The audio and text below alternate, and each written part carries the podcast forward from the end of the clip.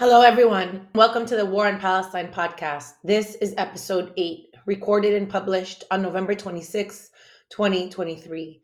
I am one of the co hosts, Noura Erakat, joined by Ziad Abu Rish and Bassam Haddad. We continue to offer this podcast as a digest of news that's happening on the ground, recognizing that for so many activist scholars, analysts, and people who care about what's going on, these events in the past few weeks and past few days have been overwhelming in terms of keeping track but especially the emotional toll they have taken upon us. We want to offer this resource to consolidate and keep track of several developments on multiple fronts, including on the ground in Gaza and across Palestine, at the United Nations and the diplomatic front, in the geostrategic sense, across grassroots activism and the backlash to it across multiple geographies, as well as the US media landscape. While the impetus for this program was the dramatic escalation of Israel's violence in the Gaza Strip, we want to emphasize, as we have individually done so elsewhere, that Israel's campaign against the Gaza Strip is not Gaza specific, it is Palestine specific. In the end, what is happening in the Gaza Strip today is an intensification of the decades of settler colonialism and apartheid practices of the Israeli state, even if by many accounts one of its most violent iterations ever. For today's episode, we've decided to change up the format to better take stock of what we know about the various dynamics that constitute this current moment. Ziad? As many of our listeners know, the recent escalation of the Israeli war on Palestinians and on the Gaza Strip in particular took place after October 7, 2023. It was then that the military wing of the Palestinian organization Hamas conducted an operation in which it broke through the Gaza Israel separation barrier by land, air, and sea under a barrage of rockets. Hamas subsequently seized control of the Erez crossing, raided and took control of several Israeli military and intelligence bases, and raided and took control of several Israeli towns. While Hamas planned and carried out this operation, it appears increasingly likely that members of other Palestinian organizations, including Islamic Jihad, as well as unaffiliated persons, also crossed into Israel following the breach of the perimeter. Some estimates put the number of Israeli communities infiltrated at 22. Israeli police and military responded to the attack and it took several days and apparently various forms of Israeli military engagement before all Palestinians who broke the perimeter returned to Gaza, were captured by Israeli forces, or were killed as part of the response. In the wake of this operation and its aftermath, the Israeli death toll of October 7th stands at around 1,200 Israelis, about a third of which are active military and police, and the remainder civilians.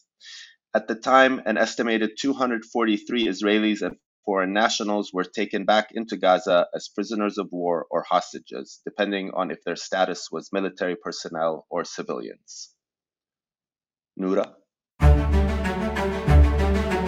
Observers, analysts, and legal experts have continued to describe the various violations of the laws of war and international law in Israel's onslaught against the besieged population in Gaza. These include, at the very basic level, war crimes, primary of which is the inability to distinguish, or the failure, I should say, to distinguish between civilians and combatants, as Israel has engaged in indiscriminate carpet bombing across Palestinian communities, neighborhoods, uh, and, and, and life. These have included a deliberate attack on medical infrastructure that is meant to, by many accounts, to depopulate northern Gaza or to achieve ethnic cleansing above the line of Wadi Gaza to move Palestinians to the south. We know now that at least one third of 1.2 million Palestinians have been forcibly removed to the south. The other 800,000 that remained have remained are are there without adequate um, humanitarian things that serve life, including uh, medicine, food, food, uh, basic food, as well as access to hygienic water. Other claims include genocide, the most fervent of those claims. By many accounts, they, it has been described as an unfolding genocide or a threat of genocide. What is not contested is that there, there is an incitement to genocide. And we have seen that there are two uh, elements of genocide that have also been met for the most part. These are the specific intent to destroy a people in whole, in whole or in part based on their ethnic, religious, racial uh, grounds, as well as the specific underlying acts to achieve that. What Israel has insisted upon is that all of this is necessary to achieve self defense. But in this instance, they have equated their self defense to the removal of all Palestinians. So it is not that they are denying that they are attacking Palestinians in mass. It is not that they are denying that there are in their words, no Palestinian civilians, that they are all human animals, that the objective of their attack is destruction, not accuracy.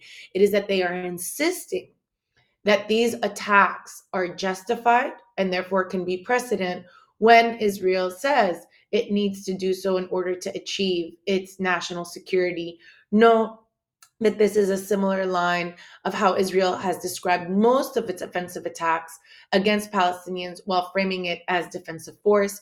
It also echoes the US administration's provision of aid to Israel, which is always conditioned on its use for defensive purposes, which is why Israel is uh, acting in self defense, even as it is abrogating these basic laws meant to regulate warfare, to protect civilian lives, to protect civilian infrastructure, and yet we continue to uh, receive the spin that is defensive force. It is one of the reasons that the right to self defense is actually placed within the purview of the UN Security Council, because if left to the discretion of individual states, every state would describe any of its attacks, any of its use of force as defensive in nature, as necessary to achieve its national interest, and precisely why none of it is acceptable without external oversight. In this case, as has been in the past with Israel, that does not exist. Onwards to the rest of the humanitarian scene, we know that the total siege of Gaza continues. There has been no electricity since October 11th that Gaza has effectively been plunged into uh, darkness. No fuel has been allowed to enter now for more than five weeks. Eight trucks are only allowed since October 21, and even since this negotiation um, and and the exchange of prisoners, a fraction of the trucks that have been negotiated have been allowed to enter. Rafah is inconsistently open since November 2nd. We know that also, uh, as we mentioned, that northern Gaza and specifically uh, what we've described as the line above Wadi Gaza has been cut off from the rest of the Gaza Strip. And as Palestinians were returning on foot to check on their homes or to check on their kin who were still there, they have been sniped at by Israeli military, akin to the operations that Israel has uses to snipe at Palestinians who crossed by foot in the aftermath of the 1949 armistice agreements, akin to other moments where Palestinian refugees have attempted to return by foot, breaching uh, Lebanese border, the Syrian border, and even uh, the perimeter of Gaza or the West Bank border. That this is consistent with the policy of using force in order to deter re- returnees, uh, to frame them as a security threat. They are an existential threat, and then to criminalize their presence as infiltrators within Israeli criminal law. As uh, we know, on Friday, November 24th, there was the beginning of a four day truce, pause, or ceasefire, depending on how you want to refer to it. The broad outlines of this four day uh, truce is that a total of 50 Israeli hostages, women and children specifically, would be exchanged for a total of 150 Palestinian uh, prisoners. Um, the agreement also includes a six hour daily halt to Israeli air traffic over northern Gaza, including drones, and a total halt to Israeli air traffic over southern Gaza. Some analysts have noted that this is the first time in several decades, if ever, that there has been an effective uh, achievement of what we could call a no fly zone for Israeli military and air force uh, capacities over the Gaza Strip. Um, in addition to the exchange of hostages uh, for Palestinian political prisoners. 208 trucks and four fuel trucks are to enter Gaza each day. Um, and there would be an additional ceasefire day after the four days for each additional 10 hostages released. I think it's important to point out a couple of uh, caveats to this situation. The first is that the Israeli government, uh, most notably uh, Prime Minister Benjamin Netanyahu, as well as several other officials, have made clear that they have every intention of continuing on with their war on the Palestinians of the Gaza Strip once the release of hostages stops um, and once this temporary pause or truce comes to an end. I think it's also important to note that over 70% of the population of the Gaza Strip was dependent on international aid for its daily basic needs prior to October 7th. The number of aid trucks entering Gaza prior to October 7th averaged about 500 uh, aid trucks a day. So this agreement negotiates only 200 a day, which marks a significant increase since October 7th, but nowhere approaching the pre October requirements of, of that deal. Um, at the start of the deal, there were 235 people who were held captive in Gaza, including Israelis and foreign nationals. About 40 of them reportedly children.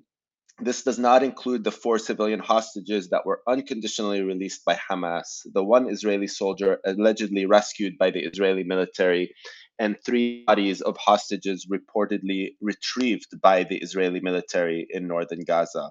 On day one of this agreement, 13 Israelis were exchanged for 39 Palestinians.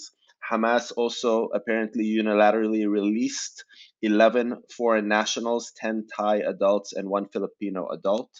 On day two, 13 Israelis were exchanged for another 39 Palestinians. And once again, Hamas apparently unilaterally released an additional five foreign nationals. And in this case, they were five Thai adults. Uh, we should note that the exchange on the second day was strained by several accusations made by Hamas and other Palestinian groups that Israel had violated the terms of the agreement um, by either not permitting appropriate aid into the Gaza Strip or not permitting aid to reach northern Gaza for reasons that Noura just described, most probably, um, and also that Israel was not abiding the agreement to release Palestinian women and children on the basis of seniority, meaning who had been held uh, um, the longest in Israeli custody.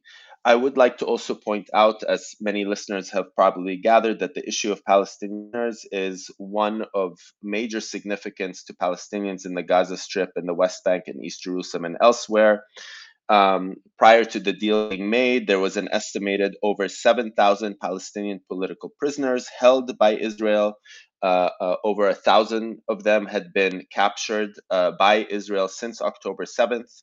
Um, over 2,000 of these political prisoners are held in what is called administrative detention, which means that they have not been given charges, they have not been tried, they have not been shown any evidence against them, that they can be held for up to six months, but indefinitely renewable. Um, and and uh, that accounts for 2,000 of the political prisoners uh, that are in Israeli custody. Um, we should note that there are over about 60 women and uh, over 200 uh, uh, children or uh, uh, uh, minors of, below the age of 18 held in Israeli custody. And this does not even account for what Noura and many others have described and discussed as post mortem detention. at least 370 Palestinians who have died are having their bodies either frozen in morgues or undisclosed locations by the Israeli military. Since October 7th, the United States has provided, by its own admission, a steady, near daily flow of munitions, bombs, air defense capacity, and other key equipment to support Israeli assault on the Gaza Strip. In addition to funding and arming the Israeli assault on Gaza, U.S. policy has also been to oppose and counter growing calls for an unconditional ceasefire, Reports demonstrate that the Biden administration was concerned that during the four-day pause, that pictures and images would emerge of the carnage in northern Gaza, thus increasing demands for a ceasefire within US ranks and amongst the US population, now 80% of Democrats support a ceasefire. Only 42 Democrats across the Senate and the House have echoed those calls. Uh, the Biden administration also submitted a $14.3 billion military aid package to Israel as part of broader legislation. It was recently revealed that the legislation includes the removal of restriction on all categories of weapons and ammunition to Israel. Uh, that is, it is allowed to access from U.S. weapon stockpiles stored in Israel itself. This is further diminishing the already diminished regulation on the provision of U.S. weapons to foreign countries. This includes within the U.S.'s own memorandum of understanding with Israel, as well as the Leahy Amendment and the Arms Export Control Act. This is an abrogation not only of international law, but of US law. And now we're seeing in this instance an explicit uh, removal of all regulation and red lines and should be of concern to everyone. As reported by The Intercept, the, uh, Biden is looking to lift virtually all the meaningful restrictions on the stockpile and transfer of its arms with Israel, with plans to remove limitations to obsolete or surplus weapons, waive an annual spending cap on replenishing the stockpile, remove weapon specific restrictions, and even curtail congressional oversight. One of the key concerns of many observers, but primarily apparently of the Biden administration, is uh, uh, the Israeli war on Gaza spilling over to a broader regional war. As of yet, uh, that has not happened, though there are concerns that with the potential collapse or expiration of this four day truce, that the escalating dynamics around the region will continue. Most notably, uh, we see the growing exchange of uh, fire and rockets between the Israeli military and Hezbollah across the Israel Lebanon border. Uh, we have also seen um, that the Houthis uh, in Yemen, in addition to launching rockets uh, uh, from Yemen Uh, uh, to to either try and pressure or threaten the Israelis vis-a-vis their actions in Gaza, recently seized. Uh, uh a cargo ship that they claim is owned by an Israeli businessman. and as of a couple of days ago, there was a different cargo ship that was struck um, in the Indian Ocean. Um, the precise source of that attack is unknown. Uh, observers claim that the risk of regional escalation continues, although it is clear for those of us that are following the situation between Israel and uh, Hezbollah across the Lebanon Israel border that there is an attempt by Hezbollah to enact a type of discipline to try and prevent the escalation in a way that it does not want to go. Um, we shall see if, in the aftermath of this four day truce, what lines may be crossed by Israel and how that might transform what we could consider a third or fourth round of escalation across the Israel Lebanon uh, border. Noura? There continues to be an unprecedented wave of dissent from within policy circles and amongst the grassroots. Over 100 political appointees across 40 institutions have opposed Biden's policy of supporting Israel without conditions or restraint. They have echoed the calls for a ceasefire. At least three official dissent cables have emerged from within the State Department. There have been statements by the staffers of former Sanders Clinton and, and the Obama campaign. Over 100 congressional staffers have uh, uh, risen in opposition, including a walkout that featured nearly a thousand staffers. There have been regular protests across major cities that continue to echo the calls of in the millions, in the billions, we are all Palestinians. We even saw civil disobedience, most recently during the Macy's Thanksgiving Day Parade, a bold move that included not only gluing um, protesters gluing themselves to the parade route where they had to be removed, but even those atop floats, including uh, an indigenous float where a young man held up a Palestinian flag. This has become one of the most mainstream points of opposition. Palestine has often been a point of contention, but now it is something that nobody can escape. We uh, are hearing a constant chatter of, of conversations that are being struck up in, in queues to get food, on the train, um, in, in parks, and so seeing how this has now become an issue of global concern. A critical role has been played by the Palestinian community in in in organizing, especially by the Palestinian youth movement, along with many other allies. This also includes Jewish anti-occupation and anti-Zionist groups, as well as many, many more. One of the fiercest struggles has been waged across university campuses.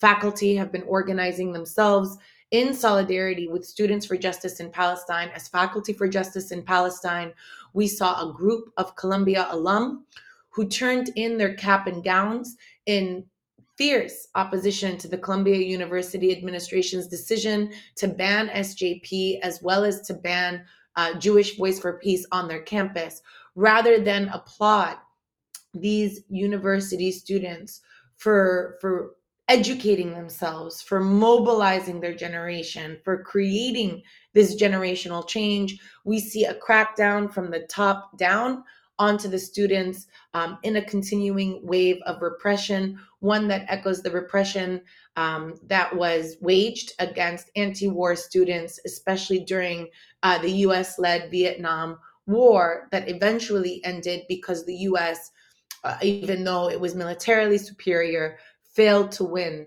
the legitimacy war uh, and, and, and the moral war. This repression now, because of a failure from administration officials as well as from university um, officials and leadership across the board continues to reverberate in anti Palestinian racism and violence. We just received today reports on November 26th that three Palestinian students from Haverford, Brown University, and Trinity College have been stabbed in Burlington, Vermont, in the chest and the back. Two in unfatal um, condition, but one in critical condition. They are all being treated. Reportedly, they were wearing keffiyehs during the time, but this has not been identified as a hate crime. This continues an ongoing growth of anti Palestinian racism and violence that includes the tearing off of hijab, of protesters. This includes what we saw in the harassment by an Obama, former Obama administration uh, Security Council employee who was harassing on a near daily basis uh, um, a Muslim vendor uh, at, at, a halal cart in New York. This continues violent attacks, including the stabbing 26 times of a young six year old Palestinian boy, his fatal stabbing in Illinois as well as the stabbing of a Muslim woman in uh, Texas. So here we call on all that this is not just about reducing and and you know the Islamophobic fervor, which the Biden administration tried to do midway through this uh, through these escalating um, attacks, where it condemned rising anti-Semitism and rising Islamophobia, but that this these attacks cannot be separated in the U.S.'s um, support for genocide and for unregulated warfare, where in order to condition an American public to support this illegitimate war, it has had to frame Palestinians as violent, has had to frame them as presumptively anti Semitic, has had to frame them as uncivilized, has had to frame them as barbaric.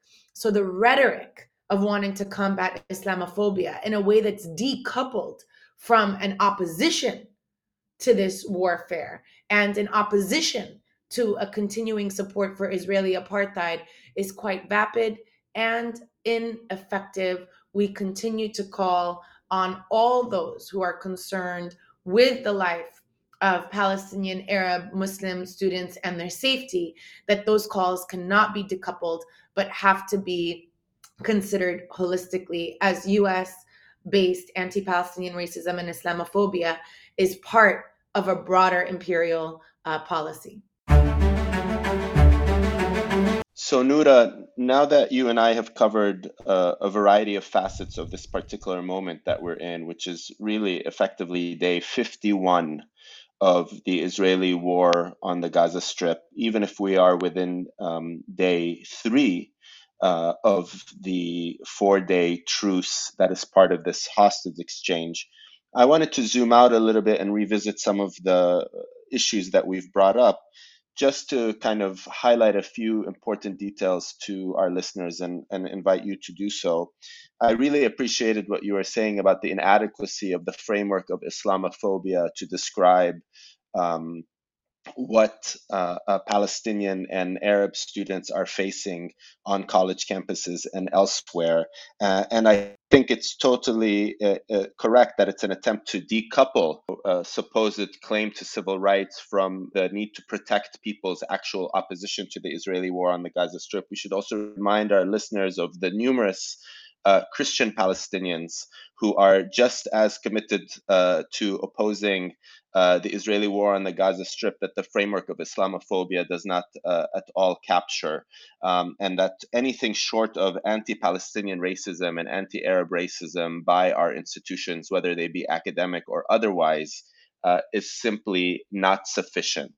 Uh, to address the, the wave of violence and intimidation that we're seeing. Um, but beyond that, I just want to, I think it's important to note to our listeners the immense military and intelligence failure that October 7th represents for the Israeli establishment, um, and which might help us understand why, despite meeting none of its stated military objectives, Israel insists on continuing forward with the full support of the United States on its war on the Gaza Strip. Um, and we are starting to see Israeli reports that there were several uh, intelligence indicators and reports that were gathered prior to October 7th indicating that uh, something of this type or another was in the works on the part of Hamas. And this was apparently ignored by the Israeli leadership. It seems to be as a real function of, of their hubris uh, which only adds to the kind of embarrassing moment the military and intelligence establishment is in. And what we should really understand uh, uh, that this war on the Gaza Strip is really a war of revenge, a war in which the fate of Netanyahu's political future is tied to, uh, uh, but a war in which the majority of the political and military class in Israel has come around um, to support. And even the claim that any of this was necessary for this hostage deal to take place, we know full well that this offer of releasing 50 Israeli civilians, women and children, was on the table by Hamas not just before this deal was struck, not just before the Israeli raid on Al Shifa, not just before the Israeli ground invasion into Gaza, but literally several days after October 7th. Um, so I think it's really important to note that separate from the death, destruction, and displacement that the Israeli military has visited on the population of Gaza, nothing has been politically or militarily achieved other than mm. war crimes, crimes against humanity, genocidal acts, ethnic cleansing, uh, and and so on and, and so forth. There's a lot there to unpack, Ziad. So I'm just going to m- maybe comment on the first and then pivot to the second, where you discuss really the lack of military advantage that is achieved, but a wage of ethnic cleansing that has been waged in the name of some you know elusive military goal. So on the first i just want to emphasize to listeners that as we think about constructions of race in the United States, and here we're thinking about the construction of Palestinians, the construction of Muslims, the construction of Arabs, as you highlight, they're obviously you know also palestinians are muslim christian atheists and then but oftentimes they get racialized as muslims as well but that these constructions like the construction of of of most other minorities are constructed in a way where US law enforcement and military are not separate entities, but in fact part of a single entity of US state violence. So we can falsely create a binary between them where law enforcement represents a peacetime operation for uh, law and order, whereas the military is uh, is deployed in order to either achieve a military advantage, to defend the United States somehow, or to defend its security interests. And what many scholars have emphasized for us is that there is a, a continuum between U.S. law enforcement and U.S. military one that um, has been identified as you know police forces actually the restructuring of US police in the early 20th century reflects a restructuring of US military when it became an imperial power um, upon its defeat of the Spanish and the Spanish American War in the late 19th century. It becomes the occupying and colonial power in the Philippines, Guam, Cuba, Puerto Rico. And here we see the US needing this is the work of Julian Go, sociologist Julian Go, who identifies for us that the US now it now needs to protect its holdings, right? Protect its colonial holdings um, begins a, a different kind, you know, restructures its military to achieve that. And we see that restructuring take place within US police as well, where now the police, you know, has mounted units, engages in in racial uh, profiling, in surveillance operations, in, pre- in preemptive operations, and many of those that profiling, preemption, surveillance is targeting minority, racialized communities who are very much also the, the enemies um, across these colonial geographies as well. So, this is just to emphasize that as we think about combating racism in the United States, in this instance, right now, Islamophobia, anti Palestinian racism, that it has to be considered within this holistic framework of the US, not, you know, thinking of it through the lens of American exceptionalism in just its domestic nature, but the US as an imperial power, as a colonial power, has to be considered far more broadly um, uh, and, and how it constructs its racial other. Pivoting to your point about this has been a, a, a war, a campaign of revenge. This has also reflected right netanyahu's own you know political interest of not being displaced from power who is going to bear the responsibility for the october 7th um, operation right? But the other thing that we should consider is how how now analysts are talking about the day after right?